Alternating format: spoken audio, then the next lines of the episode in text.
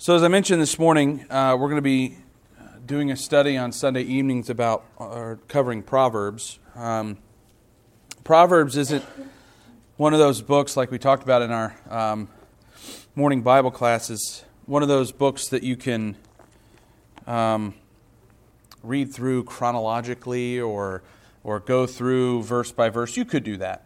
you could. Um, there is uh, there are some sections of Proverbs that we're going to look at, um, particularly the first uh, nine chapters or so, um, and then after that uh, we're going to look more in depth into themes uh, and different um, different proverbs, pieces of wisdom around specific topics, um, and we'll look at that as we go through the study. But tonight, I just want to kind of start with an overview um, and a um, I guess, an introduction, if you will, to the book of Proverbs. And the book of Proverbs itself has an introduction, and we'll read that tonight. But I wanted to start over in Ephesians chapter 5, um, starting in verse 15. You'll forgive me, as the day goes on, I tend to get more and more coffee. So, not the good kind that I like to drink, but the kind that uh, frustrates me. um, so, bear with me a little bit, if you will. Um, so, Proverbs is a book of wisdom. The writer, of course, is Solomon, son of the king David. Uh, our world lacks wisdom today, doesn't it? I mean, I think when we look at a lot of the problems that we have, our society is seriously lacking wisdom. It's destroying lives of young people, it's making fools out of some of those who are older. Lack of wisdom has led to destroyed marriages, lost friendships, and even souls that have been doomed because of this lack of wisdom. Ephesians chapter 5, verses 15 through 17 says, Look carefully at how you walk, not as unwise, but as wise, making the best use of the time because the days are evil. Therefore, do not be foolish, but understand what the will of the Lord is. You see, the walk of a Christian, a good life, if you will, is to be one that is done with wisdom. Because the time that we have is fleeting. We know that our life is but a mist or a vapor, here today, gone tomorrow. And the days are evil, as Paul says there the, to the Ephesians. So we need to make the best use of our time. And too many today are wasting both their time and their lives by failing to exercise wisdom in their daily lives. 2 Timothy, of course, chapter 3. You may not have to turn there. Verse 16 All scripture is breathed out by God and is profitable for teaching, for reproof, for correction, and for training in righteousness, that the man of God may be complete, equipped for every good work. See, the Word of God has been given to us so that we may be equipped for every good work. So it is only natural to assume that the Word of God that has been breathed out by Him provides us with sound advice concerning our daily lives. And especially so in the book of Proverbs. So the book begins, as I mentioned, if you t- want to turn over um, to Second Chronicles. We'll start there, just as a kind of an introduction into Solomon.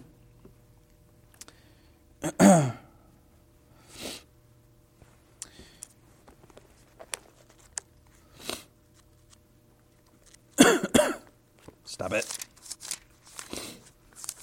Sometimes I find that talking to my lungs helps. Other times it's the talking that causes them to go crazy. So, the very first verse of Proverbs 1, you don't have to turn there just yet. The Proverbs of Solomon, son of David, king of Israel.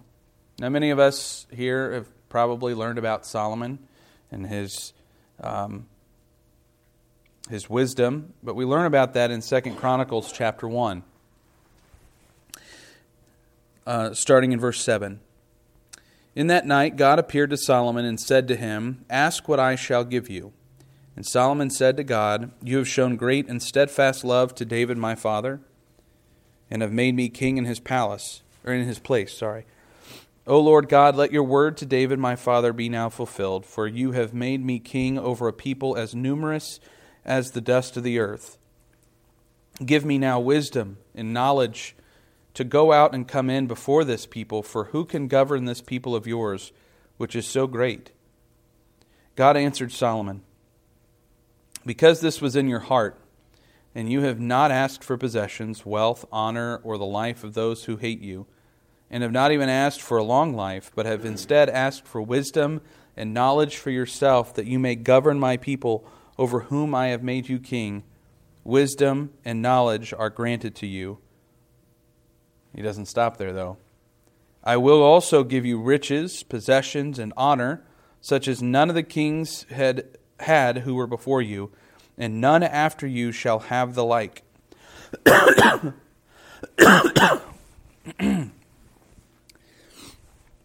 You ever heard of the treasures of King Solomon? There are many myths, there are many legends, there are many treasure seekers who have constantly been seeking the treasure of King Solomon that was in his temple, the menorah, the Ark of the Covenant, and the, the likeness of it. In fact, Sarah and I are watching uh, a show right now on the History Channel called The Curse of Oak Island. And if you've never seen the show, it's fantastic. It's a uh, reality show following two brothers and their partners on a little island up in Nova Scotia. They're seeking a treasure. And there are many that believe that King Solomon's treasure is there, brought there by the Knights Templar. And there's all this lore and everything. It's seducing, it's addicting, and it's a really good show. So it's on Hulu. If you have Hulu, you can watch it. It's good. but King Solomon was given riches. This sermon brought to you. this, yeah, right. The History Channel. Um, but um, God saw in, in Solomon's heart that he desired this wisdom. And it wasn't so that he would be made popular, it wasn't so that he would be. Uh, you know, the, the best king that there ever was, though that's his ultimate goal, but his goal was just to lead the people. It was almost as if he's been given the reins to the kingdom and it's a little overwhelming. And if you think about it, if you put yourself in Solomon's shoes, it is. God's people are now under your rule. That's a big responsibility. now, even though Solomon wasn't desiring to be known for his wisdom, he was. Turn over to 1 Kings chapter 4.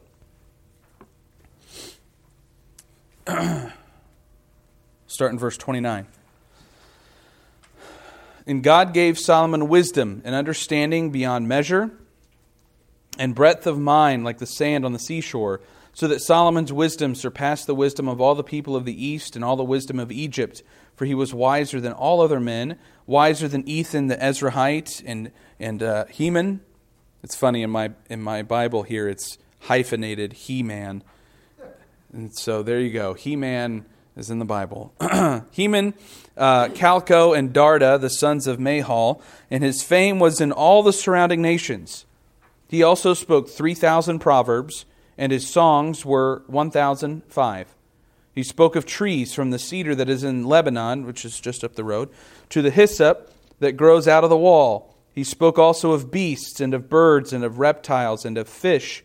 And people of all nations came to hear the wisdom of Solomon and from all the kings of the earth who had heard of his wisdom. Solomon, basically, from the sounds of it, was a walking encyclopedia. He had the answers. He knew about the, every tree, every plant. He knew about them. Knowledge and wisdom is what God gave him. And so we have the book of Proverbs. Was all of Proverbs written by Solomon? No.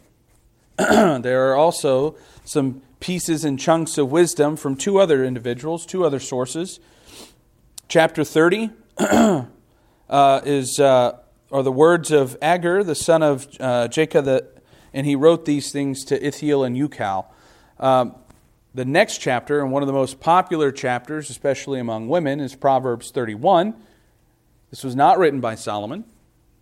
This was written by King Lemuel, and it was something that was taught to him by his mother. important wisdom,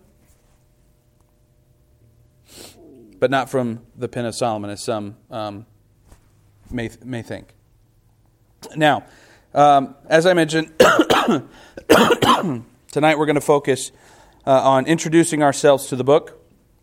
And we're going to do that now, turn over to Proverbs 1, by looking at the prologue, a, a introduction uh, into the book. and it's the first six verses.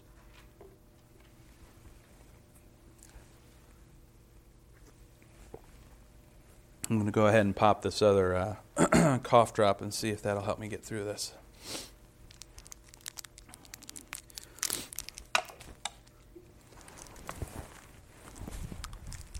I'm already sick. It can't get much worse, right? Famous last words. All right. Verse 2.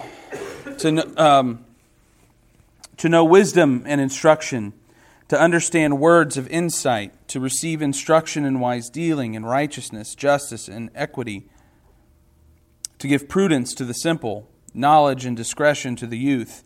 Let the wise hear and increase in learning, and the one who understands obtain guidance to understand a proverb and a saying, the words of the wise and their riddles. So, we have the purpose of the book very plainly stated here in the first six verses to know wisdom and instruction. Basically, we'll just kind of wrap it all up here in the major themes here to make a person wise. That's really the ultimate goal is to make a person wise. Um, it also is designed to learn how to act wisely and righteously, to treat others with fairness. It's also designed to give the ignorant common sense, to give the young sound advice, and give the wise even more wisdom. Basically, to wrap up those first six verses. So, at this point, it might be appropriate for us to consider what exactly is wisdom and why is it so valuable. Well, wisdom Wisdom, um, according to the 20th century Encyclopedia of Religious Knowledge, wisdom may be defined as a realistic approach to the problems of life. I like that definition. Homer Hailey offered this definition of wisdom. He said, Wisdom is insight into the underlying causes and significance or consequence of things, which insight enables one to uh, to apply to the best end the knowledge which he has. So, to illustrate this, let's say uh, your boss or your spouse or your brother in Christ yells at you, just gets in your face and yells at you. You could react in a few different ways. You could strike them in the face physically. You could strike them strike back verbally you could yell right back in their face. You could do nothing. Or you could follow what Proverb 15:1 says and you could react with a soft, kind reply. Wisdom is the insight that helps you decide the best thing to do in different situations that you face. Let's say someone makes sexual advances towards you. Again, you could react in a bunch of different ways. But wisdom will enable you to react in the proper way. Now, the value of wisdom, that's what the first nine chapters of Proverbs covers, is the value of wisdom. The virtue of wisdom is seen in the prosperous life that it can produce. Look over at Proverbs chapter 3, verse 13. Oh, I passed up. Blessed is the one who finds wisdom, and the one who gets understanding. For the gain from her is better than, than gain from silver, and her profit better than gold. She is more precious than jewels, and nothing you desire can compare with her. Long life is in her right hand, in her left hand are riches and honor. Her ways are ways of pleasantness, and all her paths are peace. She is a tree of life to hold those who lay hold of her. Those who hold her uh, fast are called blessed. See, wisdom produces a prosperous life. Now, its value is also found in guarding us against many pitfalls. If you go down a couple more verses in verse 21, it says, My son, do not lose sight of these. Keep sound wisdom and discretion, and they will be life for your soul and adornment for your neck. Then you will walk on your way securely, and your foot will not stumble. If you lie down, you will not be afraid. When you lie down, your sleep will be sweet. Do not be afraid of sudden terror or uh, of the ruin of the wicked when it comes, for the Lord will be your confidence and will keep your foot from being caught. Do not withhold good from those to whom it is due when it is, when it is in your power to do it. So we have, or we need the wisdom to guard us against the pitfalls. And there are, are several pitfalls that are warned about throughout the book of Proverbs, three of which uh, we see peppered uh, pretty regularly. The first one is evil companionship, being a friend of evil or, or those who are evil. Um, you also have um, this theme of the immoral woman that you see throughout Proverbs. And then uh, another major theme or another major pitfall is laziness. Um, so these are all important things that, of course, we'll touch on as we go through this study. Now, hopefully, we all can see the value that wisdom has. But let's go one step further and notice in particular the value that we have in the book of Proverbs in regards to having wisdom. See, wisdom comes from two sources. The first source is trial and error. This source is pers- personal experience. One's own experiences can certainly be a great source of wisdom. Would you agree to that? But there are disadvantages to gaining wisdom this way. Much of one's life can be wasted learning through trial and error. And see, the problem is, is that even though you may have trial and you have error, you have to live with the errors. You have to live with the consequences of those errors. Now, sadly, this is the only way that some gain wisdom, and that's really only if they survive those consequences of the errors that they've made. A second source is counsel from others. This is called proven experience.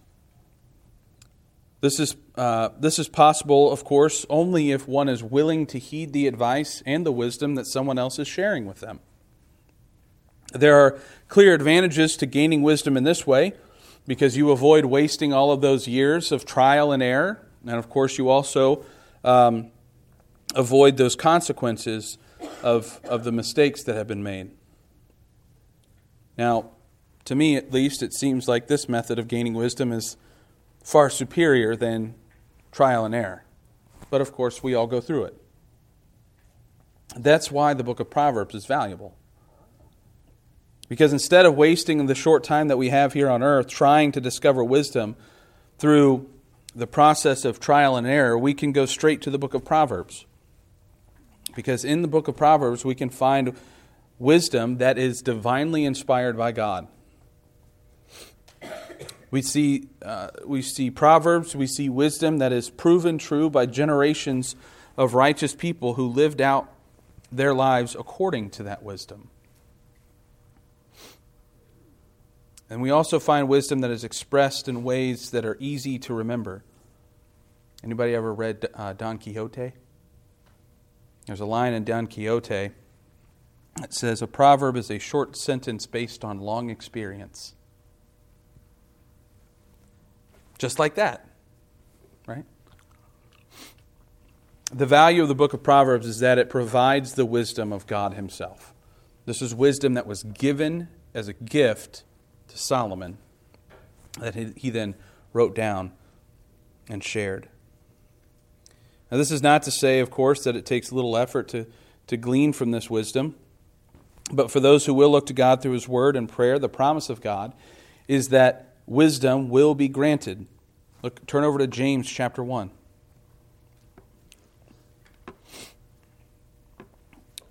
Verse 5 there. If any of you lacks wisdom, Let him ask God, who gives generously to all without reproach, and it will be given him.